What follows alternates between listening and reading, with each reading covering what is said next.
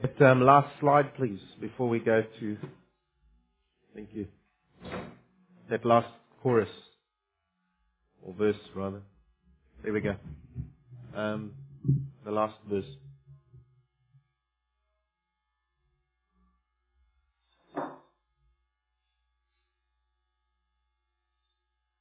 Yeah, that's one.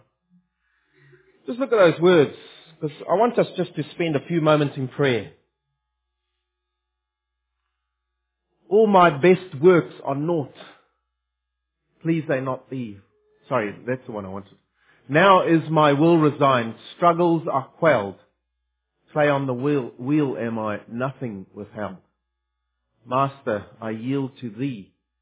Crumble, then fashion me. Look at those words. Flawless and fit to be indwelt by thee. Before we open God's Word this morning, we need to pray and ask the Lord to crumble us before He can fashion us. He needs to crumble our wills. He needs to crumble the way we think about His Word, those walls we put up, so that He can fashion us and make us flawless. And so let's just spend a few moments in prayer. And I'd ask you to join me, pray aloud. Let's just come before the Lord and ask Him to do His work in us.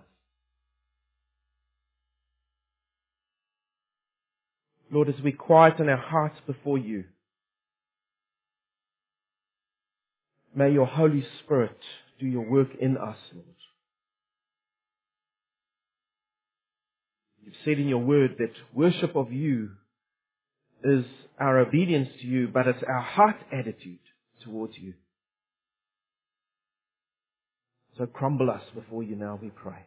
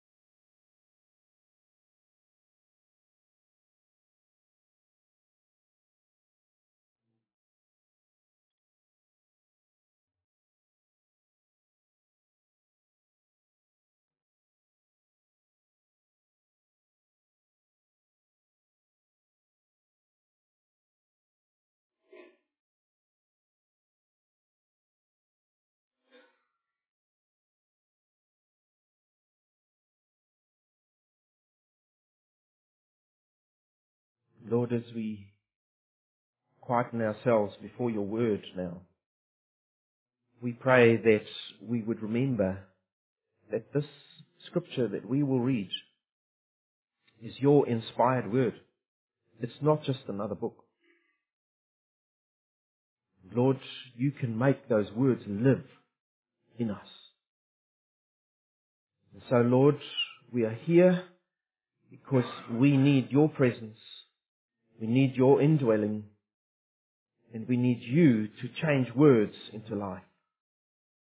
Do your work, we pray, so that when we leave this place, we will glorify the name of Jesus Christ through our obedience.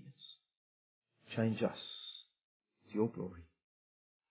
Amen.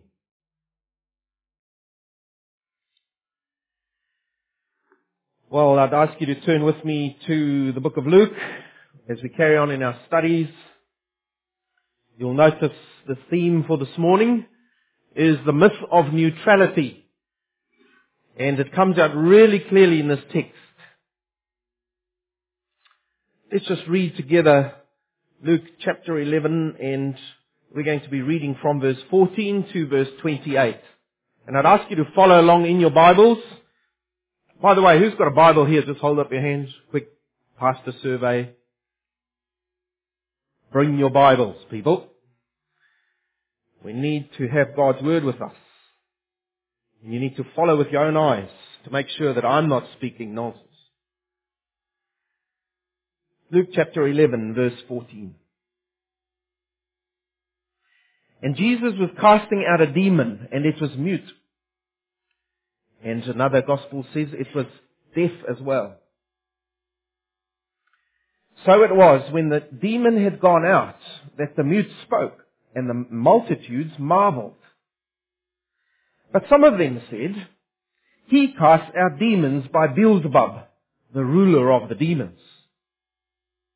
And others, testing Jesus, sought from him a sign from heaven. But Jesus, knowing their thoughts, said to them, Every kingdom divided against itself is brought to desolation, and a house divided against a house falls. If Satan also is divided against himself, how will his kingdom stand? Because you say, I cast out demons by Beelzebub. And if I cast out demons by Beelzebub, by whom do your sons cast them out? Therefore, they will be your judges. But if I cast out demons with the finger of God, surely the kingdom of God has come upon you. When a strong man, fully armed, guards his own palace, his goods are in peace. But when a stronger than he comes upon him and overcomes him, he stands, he takes from him all his army in which he trusted and divides his spoils. He who is not with me is against me. And he who does not gather with me scatters. When an unclean spirit goes out of a man, he goes through dry places, seeking rest. And finding none, he says, I will return to my house from which I came. And when he comes, he finds it swept and put in order. Then he goes and takes with him seven other spirits more wicked than himself and they enter and dwell there, and the last state of that man is worse than the first. And it happened as he spoke these things, that a certain woman from the crowd raised a voice and said to him, Blessed is the womb that bore you, and the breasts which nursed you. But Jesus said, More than that, blessed are those who hear the word of God and keep it. I don't know if you recognize this fine fella in the next slide. Anyone recognize him? Pigpen. Alright, his name is Pigpen from the Peanuts cartoon series. I always remember Pigpen. There was this one series that I remember. There were six frames that started off as him brand spanking clean. And the next frame, he's just standing dead still like this. The next frame, there's a little dirt on him. The next frame, a little bit more dirt, and right at the end, he's completely filthy. Just standing there. And he can't seem to get rid of the dust for more than the briefest periods of time. And in spite of his best efforts, it appears that he can't stay clean. And then he makes a little summary about himself. He says, you know, Charlie Brown, you know what I am? I'm just a dust magnet when I looked at that cartoon, it just reminded me of who we are. Aren't we sin magnets? And without doing anything, you're covered in sin. Because your thoughts are mulling in you. We are born in this, with a sinful nature. Read with me, if you would, Romans chapter 7. And I know we're in Luke, but now we're in Romans, so go with me. Romans chapter 7. And this is the super saint, the apostle Paul. Listen to his struggle with sin. Verse 21 of chapter, chapter 7. I've discovered this principle of life, that when I want to do what is right, inevitably do what is wrong. Have you found that? I love God's law with all my heart, but there is another power within me that is at war with my mind. This power makes me a slave to the sin that is still within me. There's the secret. Oh, what a miserable person I am. Who will free me from this life that is dominated by sin and death? And then he comes to this conclusion, verse 25. Thank God. The answer is in Jesus Christ our Lord. So you see how it is. In my mind, I really want to obey God's law, but because of my sinful nature, I am a slave to sin. Now we're going to see that working out in this passage this morning. That principle of indwelling sin in us and how we react to Jesus Christ. You see, the, the opposition against Jesus was intensifying from this point on in the history of what was happening now. Remember, where is Jesus on the way to? He's on the way to Jerusalem. And we know what's going to happen in Jerusalem, right? He's going to be crucified in the end. But the, the opposition against him intensifies. And we see this morning three wrong responses to Jesus and his power. They see miracles happening in front of them and people respond in three incorrect ways. And you and I need to evaluate this morning, are we reacting in the same way to Jesus and what we see him doing in our lives? So let's see. Here's the first reaction to Jesus, verse 14. The crowd saw Jesus healing this demoniac who was deaf and dumb. Just in brackets, Satan never wants good from us. Do we ever find a demoniac who's a singing demoniac, who's a healing demoniac, or an encouraging demoniac? No.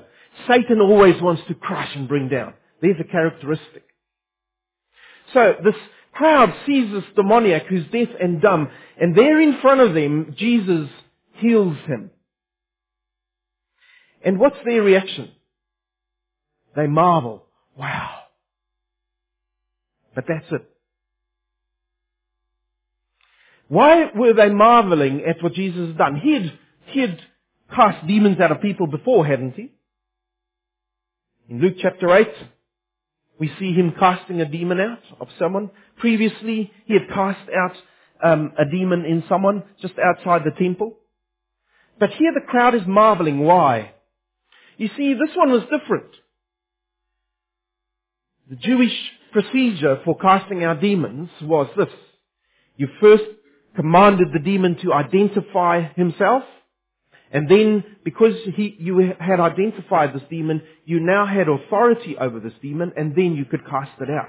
So that was the set Jewish procedure for casting out demons. But what does Jesus do here? Does he ask it for a name?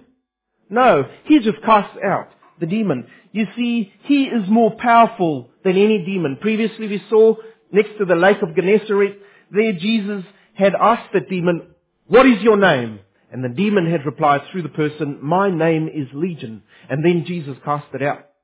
But here he doesn't ask for a name. He just casts out the demon.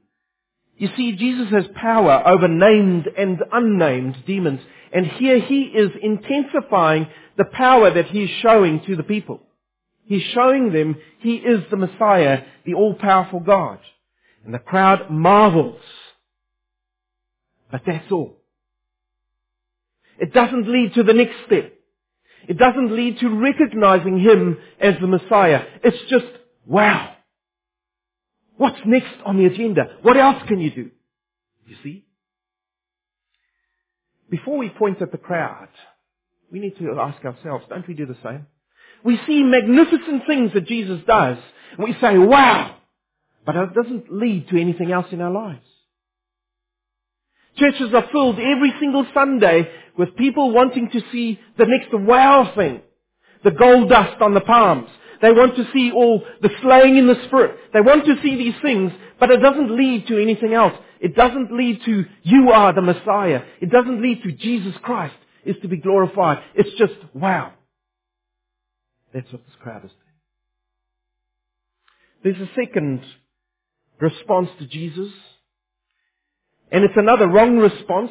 And it comes from an envy because of power that the Pharisees had seen. And they are identified as the Pharisees. When you go and read Mark and Matthew, they are identified as the Pharisees who had this next response to Jesus. You see, instead of rejoicing that God had sent a Redeemer, these Pharisees rebel and they try to bring dis- discredit to God's work. and to his, and to Jesus' character. So let's just go to that scene. And there these Pharisees, and Matthew says to us that they'd come down from Jerusalem. Remember, Jesus was nearly in Jerusalem now. And so here this bunch of Pharisees, they'd heard about Jesus, and they'd come down from Jerusalem, specifically stated. And so they were probably from the Great Sanhedrin, head office, in our words. And they are concerned about the influence, the growing influence Jesus is having over the crowds of people. And, they cons- and this concern that they have is now growing into an open hatred over his claims to be divine. Remember, he had said, I am God. I am the Messiah. And so this open hatred is displayed in this reaction of theirs. You see, Jesus wasn't honoring their traditions about the Sabbath, about the fasts and the feasts. He was associating with sinners. And so they bring this accusation, and it's a very serious accusation because it's done publicly in front of the crowds. What do they say?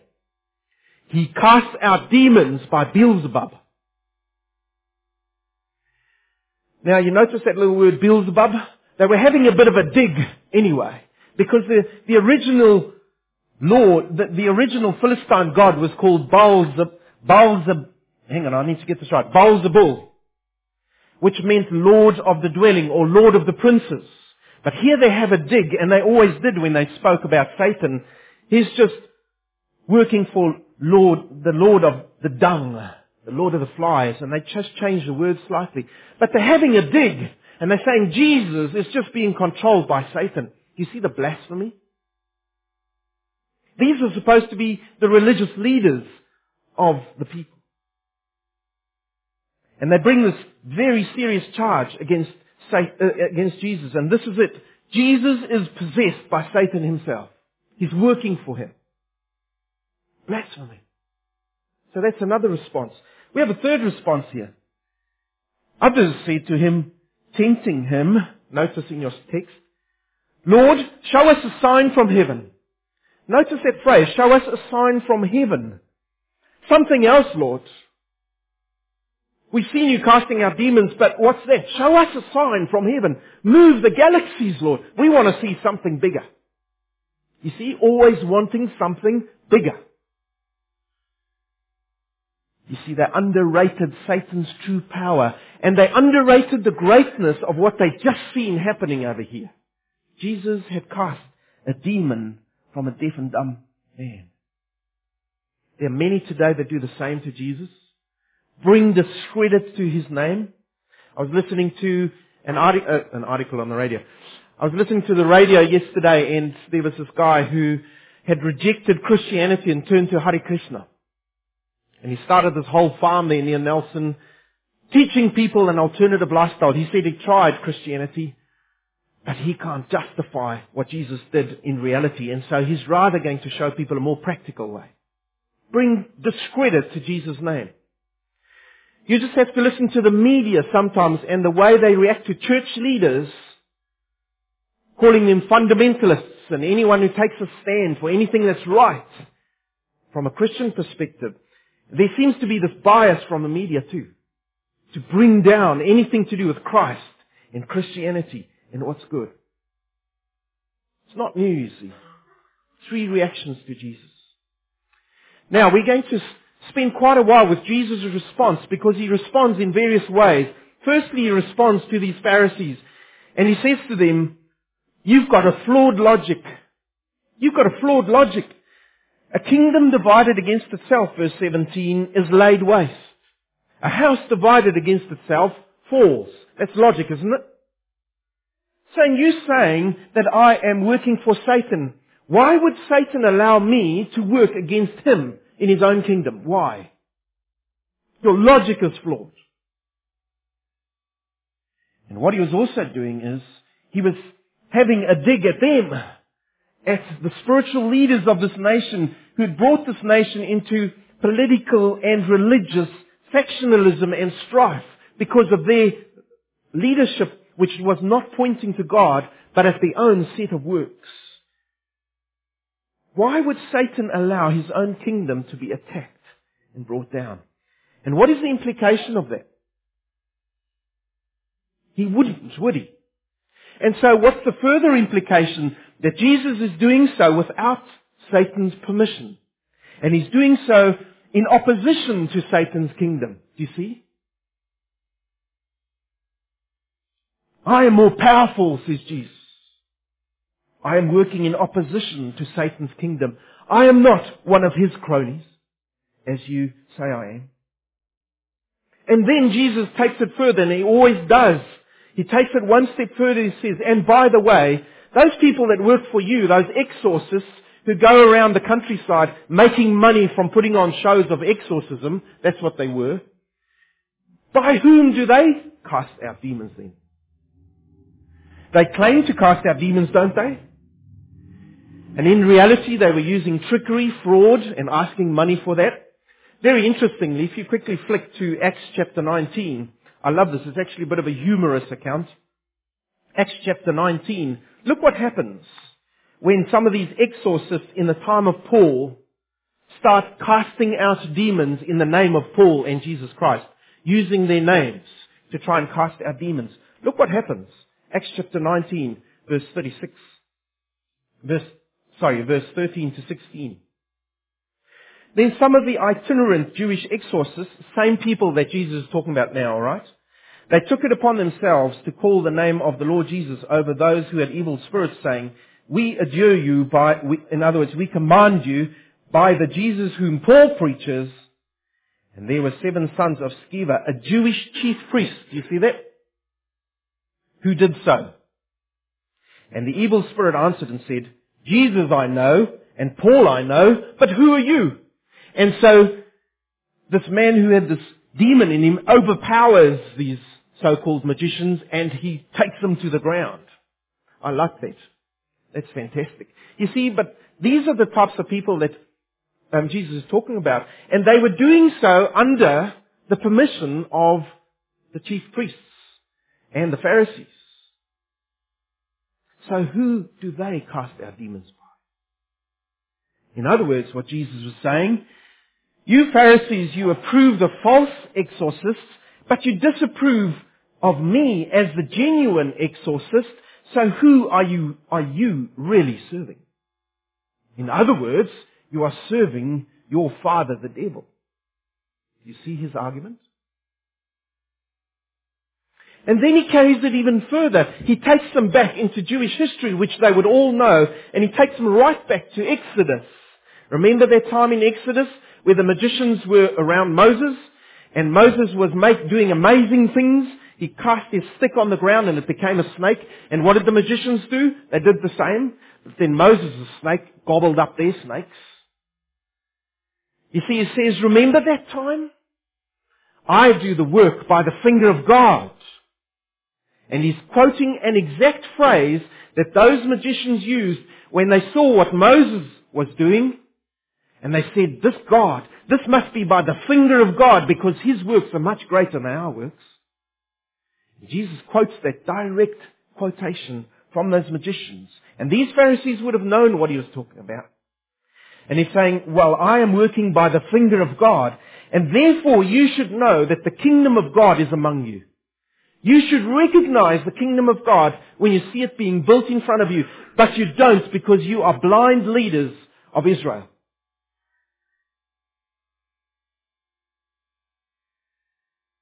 Listen to this truth. There are none as blind as those who choose to be blind. I'll repeat that.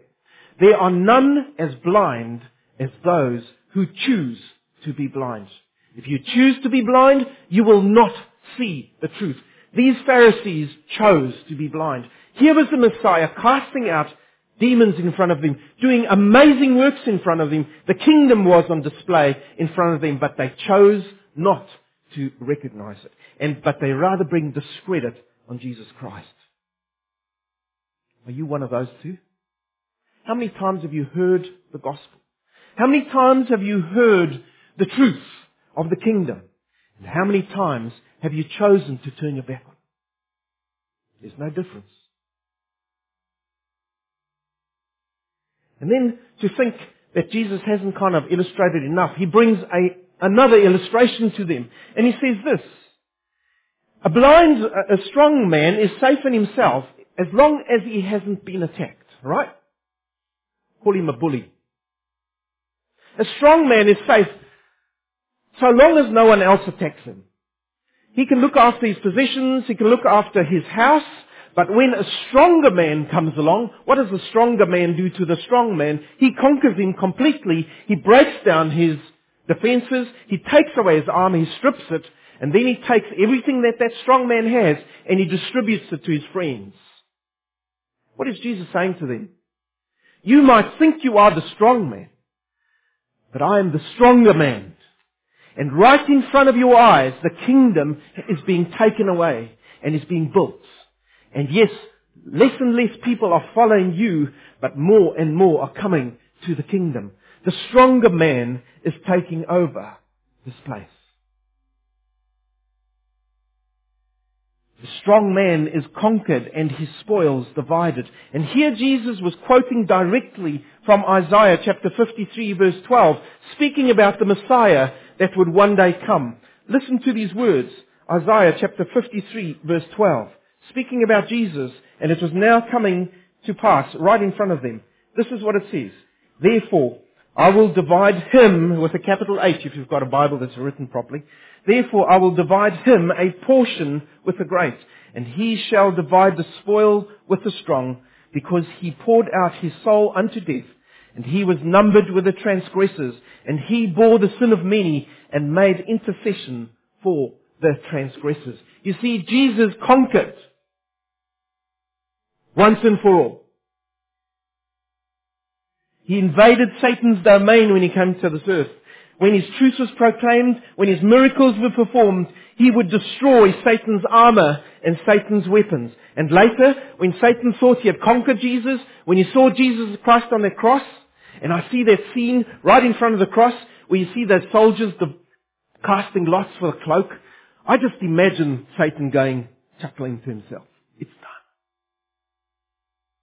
And when Jesus cried those words, it is finished. Satan must have really gloated. But how it all changed for him on the third day. When Jesus rose again from the dead, then Satan knew, I am conquered finally. And I praise the Lord for that day. You see, Colossians 2.15 says it like this. When the strong man was conquered by the stronger man on that great day. This is what Colossians 2.15 says having disarmed principalities and power. What's he speaking about there? Satan and his minions.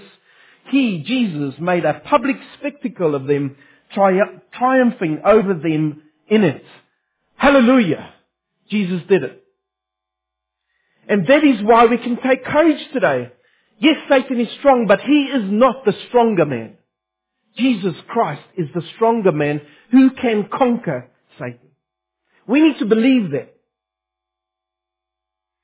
Jesus illustrates with that beautiful illustration, very clear. And then if that's not enough, he summarizes in one devastating sentence to these Pharisees. And it might be a devastating sentence to you. I pray that it is this morning. This is it. Verse 23. He who is not with me is against me. And he who does not gather with me scatters. I'm going to read that again. Listen if you can hear any grey area here. Can you hear a grey area? I'll read it again. He who is not with me, where's the grey area? Is against me. And he who does not gather with me scatters. You see, spiritual neutrality is a myth.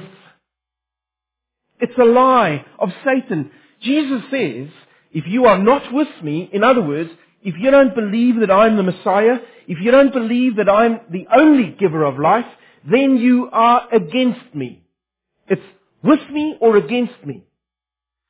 There's no, I believe in Jesus, but I'd rather just follow my own life and that should be alright. There is none of that. If you're not with me, you're against me.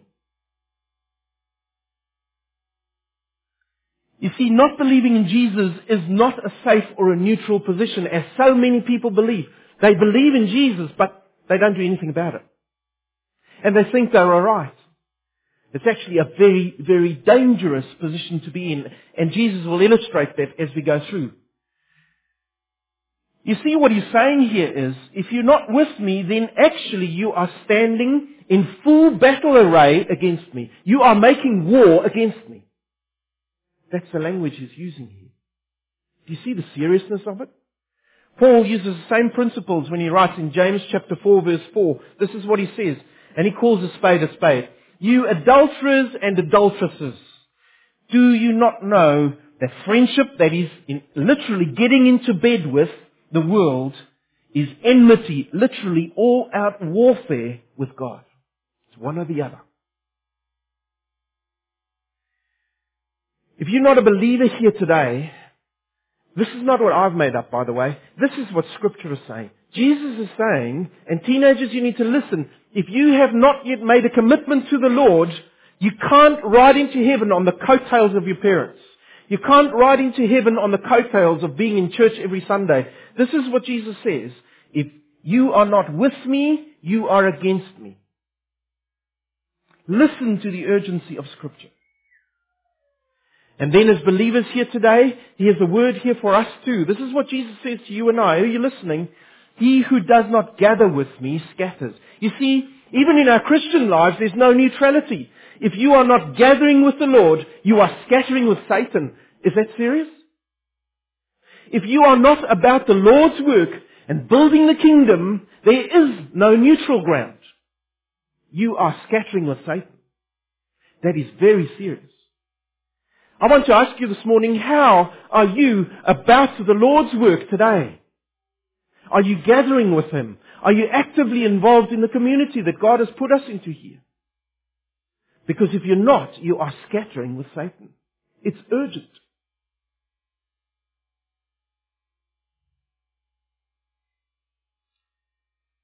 Are you involved in what Jesus is doing? What is Jesus doing? He's building His kingdom. We just heard about it this morning, right? Colin's dad came to the Lord. Praise the Lord. One more person is built into that kingdom. He's building his kingdom. You can't be neutral.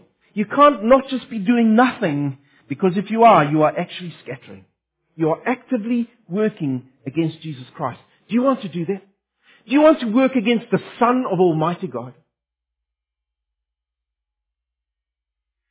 Jesus adds a last warning here. This must have been a bombshell to these Pharisees. And we see that in verses 24 to 26, where Jesus gives a stern warning about neutrality. And he gives us a little bit of an insight about how demons and spirits work. And especially in these cases where there's a phony exorcism, alright? Because these were happening all around Israel. These phony exorcists were going around for money and they were saying to people, we will cast out your, your, the demons. And then they were driving out the demons, but only temporarily. That was the danger, you see, because they were using these great names, yes, but then these demons came back into these people. And this is what Jesus describes it as. He says, when a demon leaves a person, it goes through dry places. It goes through desolation, seeking rest and finding none. Why? Because they are still under Satan's rule. They are still under Satan's orders. They can't rest if they are not doing what Satan has told them to do. And then they go back to where they've been cleared out of. Jesus says they will return to that vacant space. But this time, here's the warning, they come bringing seven with them. And seven, if you know anything about scripture, was the perfect number. They will bring the perfect amount of strength back against this person. And there the person thought they were delivered, but now they are really under bondage. You see what was happening with these exorcists? They were putting the people under even more bondage. But there's application there for you and I as well, you see. Because no occupancy of your soul is no option. When our soul is cleared out of things that shouldn't be in there, it needs to be filled again with something else. No occupancy is no option. There will always be a tenant in your soul. And when it comes to our sin, and we ask Jesus to clear the sin from our hearts, we must be sure that we do it in His name. We're not just trying to do it by our own abilities. Because if we try in your own abilities, sin is going to come back with a vengeance. unless Jesus Christ clears it properly, unless Jesus indwells you with His Spirit and does a proper work with His Spirit in your soul, you will come under even more attack from that sin that you've left there. And that's why I brought up that other verse from that song. Because it's that sin that we leave inside of us that goes, and that is our weak point, and that's where it starts working in on our lives. And we start becoming ineffective for the Lord. There's a warning for us too.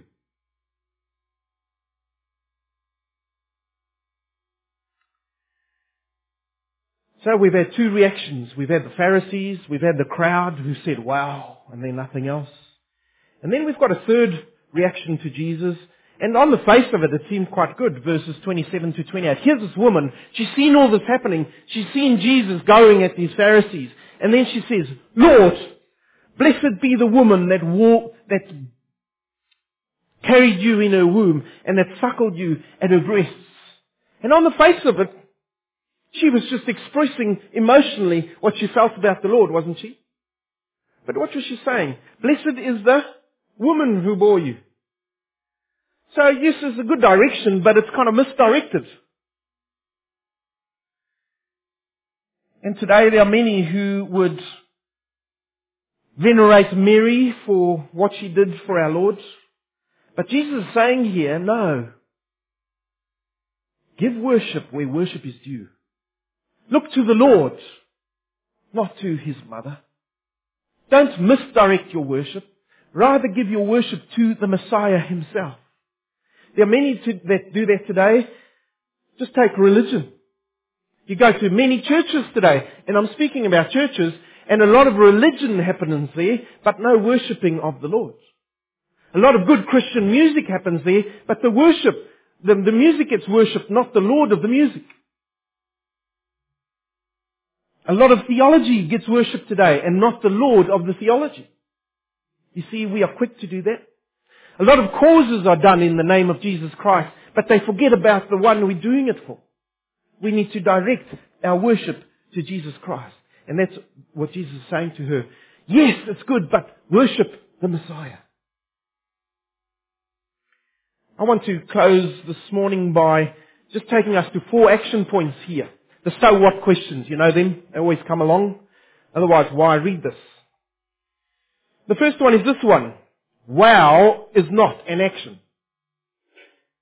You got it? Wow is not an action, it's a reaction. And you can be wowed by many things you see and hear about in scripture, but what are you doing about it? Is there a similar action in your life from that place onwards? Are you just having an emotional response with no resulting obedience?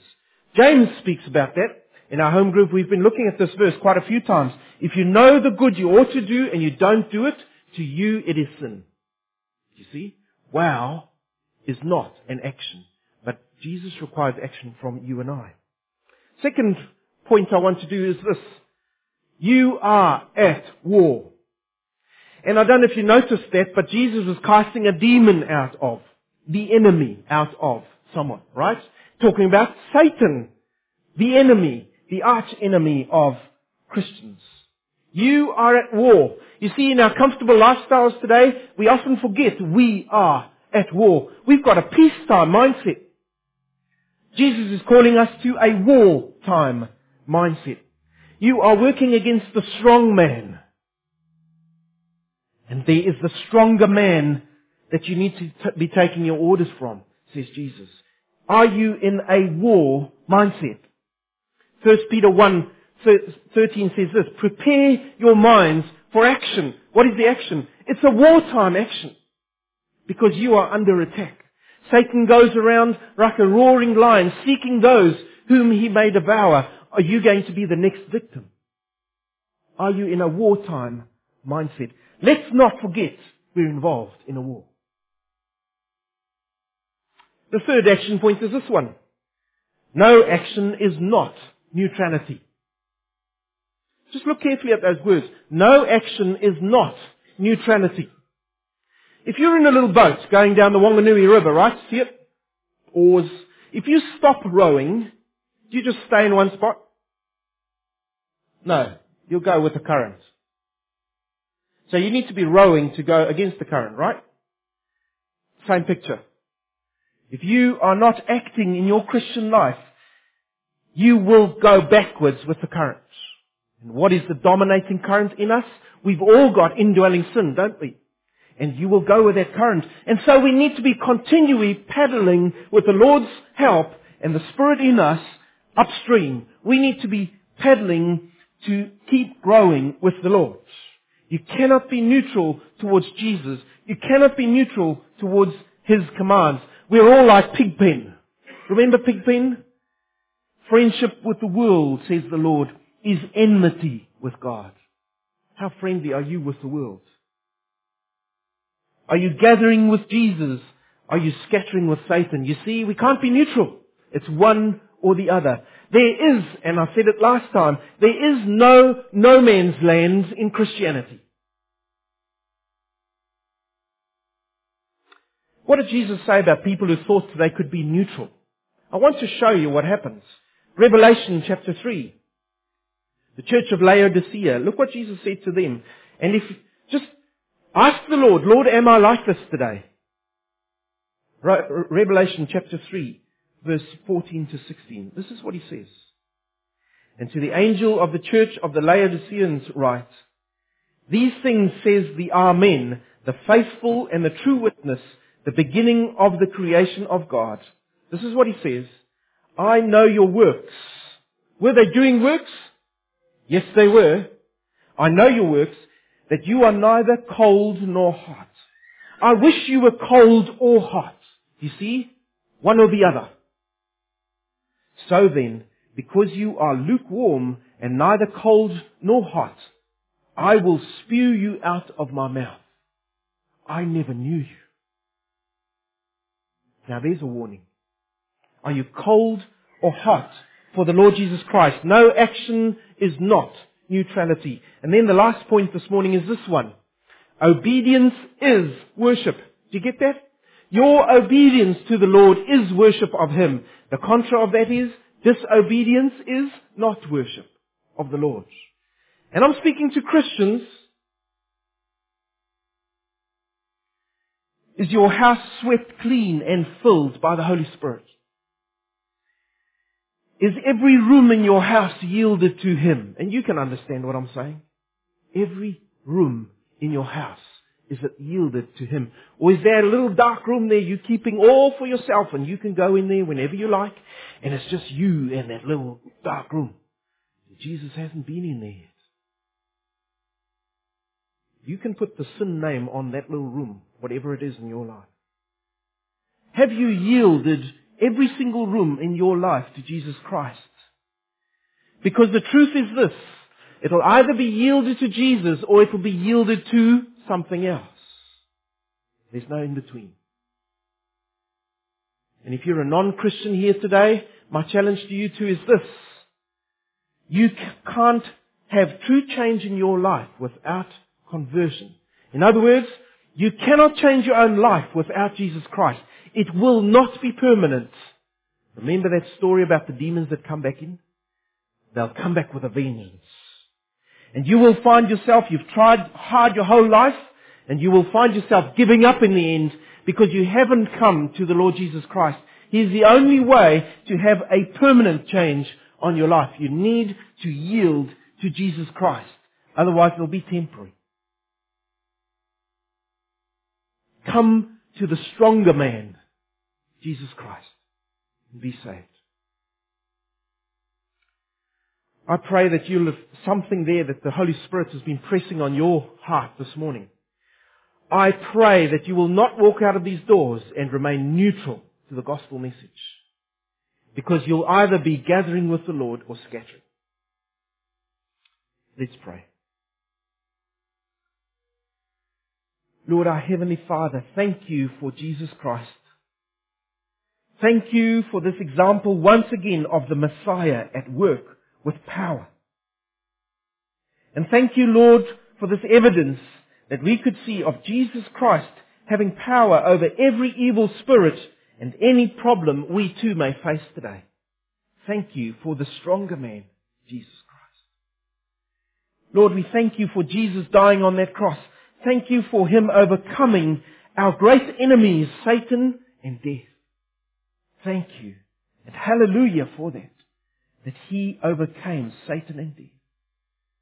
Lord, thank you that you are the only one who can give us eyes to see the battle, and you are the one who can give us the strength to join in that battle. Lord, may we not rest easy in our daily walks before you, but may we remain in a state of war with sin and with Satan, knowing that our great Lord, the Jesus Christ, is the powerful Savior of the world. Lord, help us to turn to you with the convicting work of the Holy Spirit so that we will live obedient lives so that the world will see that you are alive through our lives. And Lord, help us to bring every single facet of our lives to you for cleansing. May we not think that we can hold onto anything and you will not notice or it will not have an effect. Lord, save us from the sin in us. To your glory we pray. Amen.